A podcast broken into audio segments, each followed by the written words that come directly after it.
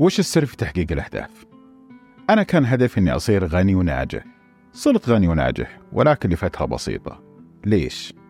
هل اكتساب العادات يساعدك للنجاح أو الفشل؟ كم واحد فينا يبي يصير ناجح؟ ولكن إيش سويت عشان تنجح؟ ليش كل الناس مقتنعة أن عندهم أهداف؟ مع أنهم ما عندهم أهداف؟ طيب ليش ما في تحديد أهداف؟ هل السبب قلة المعرفة بأهمية تحديد الأهداف؟ أو الخوف من الفشل والإحباط؟ طيب لو حددت هدفك اليوم هل المفروض تنجح فيه من أول محاولة؟ متى أقدر أخلي خطواتي أسرع لتحقيق الأهداف؟ إيش الشيء اللي أحتاجه عشان تصير خطوتي سريعة؟ هل العاصفة اللي نعيش فيها من الضغوطات داخل العمل تساعدنا في النجاح أو الفشل؟ هذا اللي راح نتكلم عنه اليوم وراح نحدد الأهداف وراح نتكلم عن كل المشاكل اللي ممكن تساهم في نجاحك أو في, أو في فشلك في تحقيق أهدافك. تكلمنا في الحلقة اللي فاتت كيف تبني الفكرة وكيف تقدر تقتنص الفرص. وقلت لك في الحلقة الجاية راح نتكلم كيف نحدد هدف للمشروع اللي أنت جبت فكرته. هذا الموضوع اللي راح نتكلم عنه اليوم. أنا عبد العزيز العبيد وهذا بودكاست نمط. ونبدأ حلقتنا ونقول بسم الله. يلا حي الجميع. الكل مقتنع أن عنده هدف واضح ولكن ما عنده هدف. بعطيك سالفتي في موضوع الهدف. في سنة 2012 كنت جالس أذكر دخلت مكتبي وأول ما دخلت المكتب كان عندي اكتئاب عالي. إيش السبب؟ والله ما أذكر ولكن اللي أذكر أني وصلت إلى مرحلة من الاكتئاب أني جلست أفكر في أفكار أو أسئلة وجودية. اللي هي ليش أنا جالس أداوم ليش أنا موجود في المكتب؟ إيش الشيء اللي قاعد يخليني أقطع النوم وأقطع الراحة وأقطع كل حاجة وأكون في المكتب؟ ليش هذه الأشياء أنا جالس أسويها؟ إيش الشيء اللي جالس أستناه أو الشيء اللي أنتظر أنه يصير علشان تتحقق أهدافي؟ بعد ما سألت نفسي هذا السؤال وجلست جلسة صادقة مع نفسي وكانت مرة شفافة للأسف ما لقيت عندي ولا شيء جالس أنتظره. جالس أمشي في الحياة مثل ما هي جالسة تعطيني. ولكن ما في ولا شيء جالس أنتظره. أبي أصير غني أبي أصير ناجح أبي أصير أفضل شخص ولكن ما أدري وش الشيء اللي يخليني أصير هذه الأشياء. ولا أعرف أصلا لو لو أبغى أوصل لهذا المكان كيف شكل المكان اللي أنا راح أوصله؟ كثير من الناس لما تسأله إيش المكان اللي أنت تبغى توصله بالضبط؟ اشرح لي إياه. يلاقي نفسه ما يعرف إيش هذا المكان. يتوقع بس أن الأشياء راح تكبر ولكن كيف راح تكبر؟ ما يدري. ممكن نجاحك أو وصولك لأهدافك الأشياء فيها تصغر. ممكن تحول ال business حقك من محلات 20 30 40 محل يكون عندك محل واحد أو يكون عندك website أو أو أو إلى آخره. لذلك لو عرفت إيش هدفك وخططت له بالشكل الصحيح راح تعرف إيش الشيء اللي أنت تحتاجه علشان توصل لأهدافك. جلست في ذيك الفترة مع نفسي جلسة صادقة. وقلت لابد إني أنا أشوف علاج المشكلة هذه. وأول شيء قلت لابد إني أحدد لي هدف. وفقني الله الحمد لله وحالفني الحظ إني أعرف كيف أسوي لي الهدف. وجلست أرسم الهدف بالشكل اللي أنا فعلا أتصوره بشكل حقيقي. ولما جيت أحط الهدف حقي لقيت إن الهدف حالم شوي. ما حطيت هدف عقلاني لا حطيت هدف حالم. وقلت علشان أقدر أحدد الهدف عشان أقدر أوصل للهدف لابد إني أنا أقطع الأهداف حقتي وأخلي الهدف حقي عبارة عن عشر خطوات. وكل خطوة من هذه الخطوات أخليها عشر خطوات. فصار بالنسبة لي عندي مية خطوة لا بل ألف خطوة. الحمد لله حققت كل هدف أنا اشتغلت عليه أو بديت أشتغل عليه ورسمته. ما حققت الهدف النهائي لأني ما شرعت فيه. ولكن أي هدف بديت أشتغل عليه حققته ولله الحمد. فلذلك لما أنت تحط لك هدف ويكون واضح وتخطط له بالشكل الصحيح وتبدأ العمل عليه بمصداقية مش بس إنك أنت رسمته تشتغل عليه صح أنا أوعدك إنك راح توصل لأهدافك. ولكن وش هو الشيء أو السر اللي يخلي الشخص يحقق أهدافه؟ أهم شيء المعرفة. المعرفة هي اللي تساعدك لتحقيق أهدافك بشكل واضح. بعطيك مثال هذا الشيء بشكل بسيط. كل الأشخاص اللي يسافرون من منطقة الف إلى منطقة باء كلهم يوصلون. إلا القليل أو النادر ويسمونهم يسمونهم حوادث. لما نشوف مثلا الخط ما بين الرياض إلى الشرقية نلاقي الأغلبية أغلبية الناس اللي انطلقت من الرياض عشان توصل إلى الشرقية أغلبيتهم وصلوا. إلا بعض الناس النوادر اللي نسميهم حوادث. السبب في وصولهم هو المعرفة هو يعرف الطريق. إذا هو أول مرة بيطلع على هذا الطريق بيلاقي مكتوب قدامه الدمام الأحساء الخبر الظهران. بيلاقي قدامه لوحات وكل لوحة بتقول لك كم باقي لك. هذه هي المعرفة. ولو قلنا إن ما في لوحات اليوم عندنا جوجل مابس وهذا جوجل مابس هو الشيء اللي يساعدك في الوصول إلى أي نقطة أنت تبغى توصلها. هذه المعرفة. السؤال هنا إيش المعرفة اللي أنت تحتاجها علشان تقدر تحقق أهدافك؟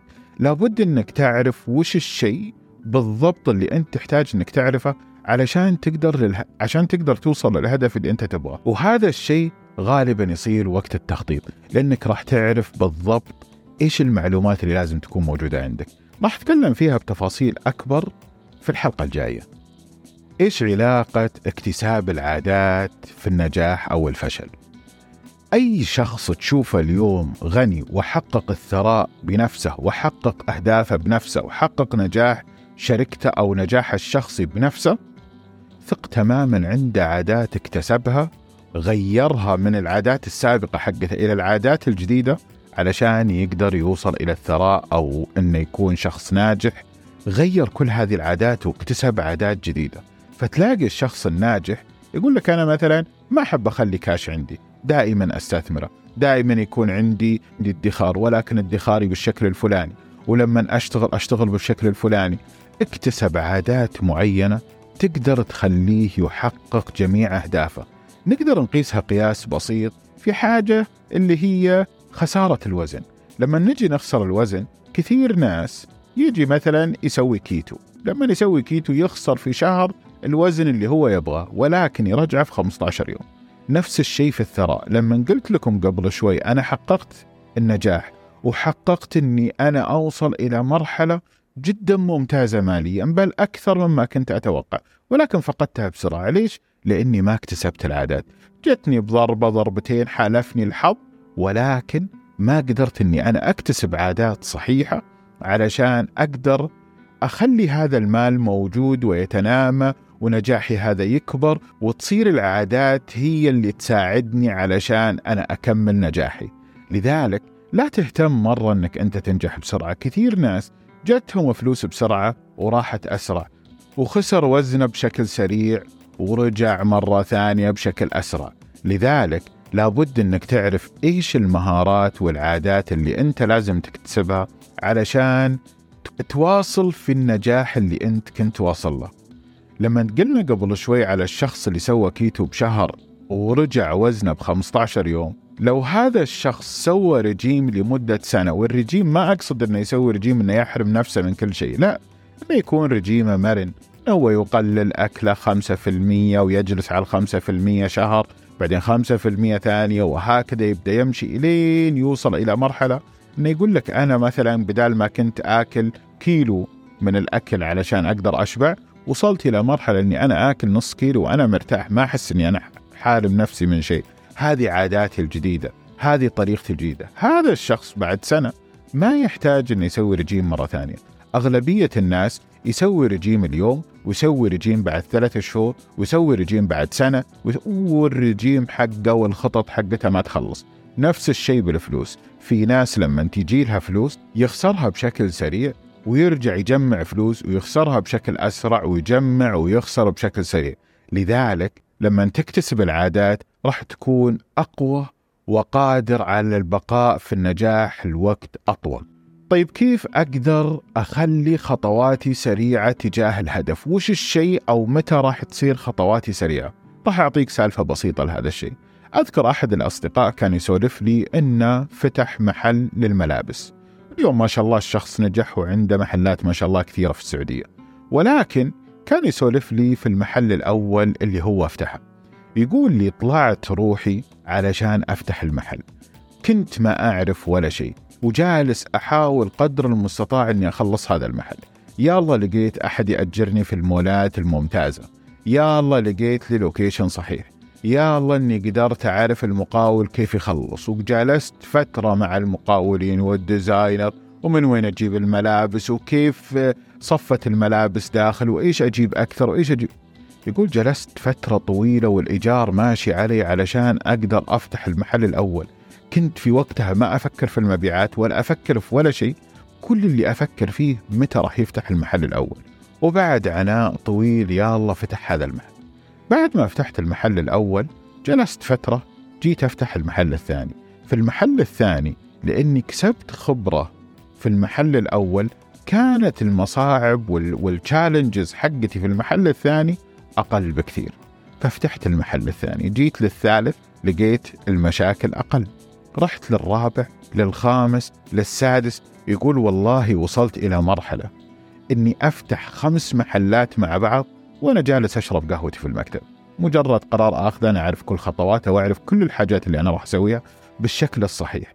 لذلك الخطوة الأولى حقتك تجاه الهدف اللي أنت جالس تشتغل عليه ثق تماما إنه بيطلع روحك. حتتعب عشان تسوي هذه الخطوة. أول ريال تكسبه جدا صعب. ولكن الخطوات اللي بعدها بعد ما تكتسب الخبرة وتكتسب المعرفة ثق تماما حتسوي خمس خطوات وعشر خطوات مع بعض بشكل جدا سريع ولكن لازم تعرف شيء واحد. المشاكل حقتك حتختلف. هذا الشخص اللي صار يفتح خمس محلات مع بعض مشاكله مو مثل مشاكله لما كان في الخطوة رقم واحد.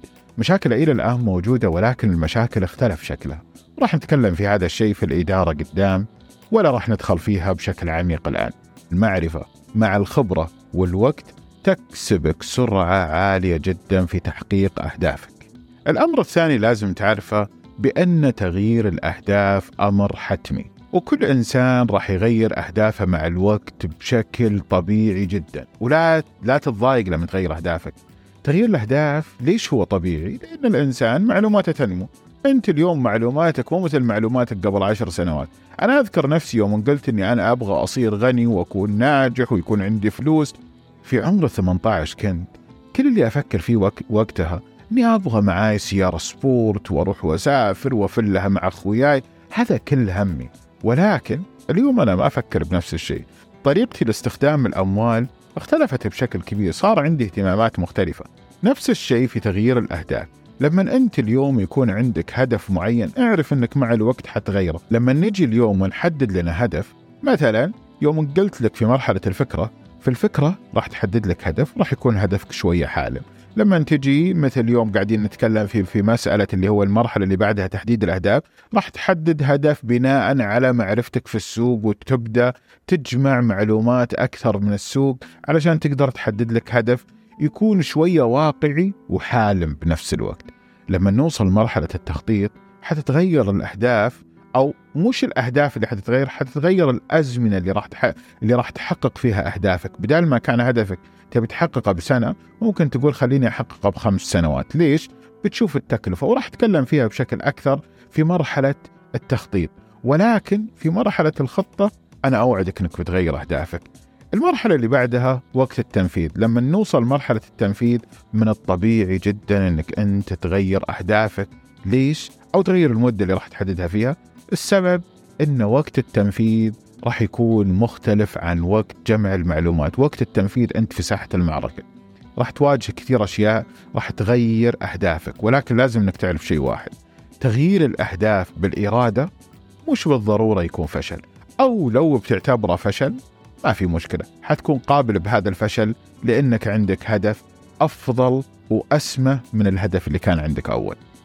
وآخر نقطة عندي هنا أبى أتكلم لك عن إمكانية موجودة عندي وعندك خارقة جدا. حط لنا إياها رب العالمين داخلنا. إحنا عندنا قدرة على التكيف وعندنا قدرة على علاج المشاكل أكثر مما تتصور. أي شخص يجي لك اليوم ويشرح لك مشكلته وتكون المشكلة واضحة قدامك بشكل كامل ثق تماما بيكون عندك العلاج لها. ممكن العلاج ما يقبل الشخص اللي جالك واستشارك في مشكلته ولكن أنت في داخلك تشوف الحل واضح.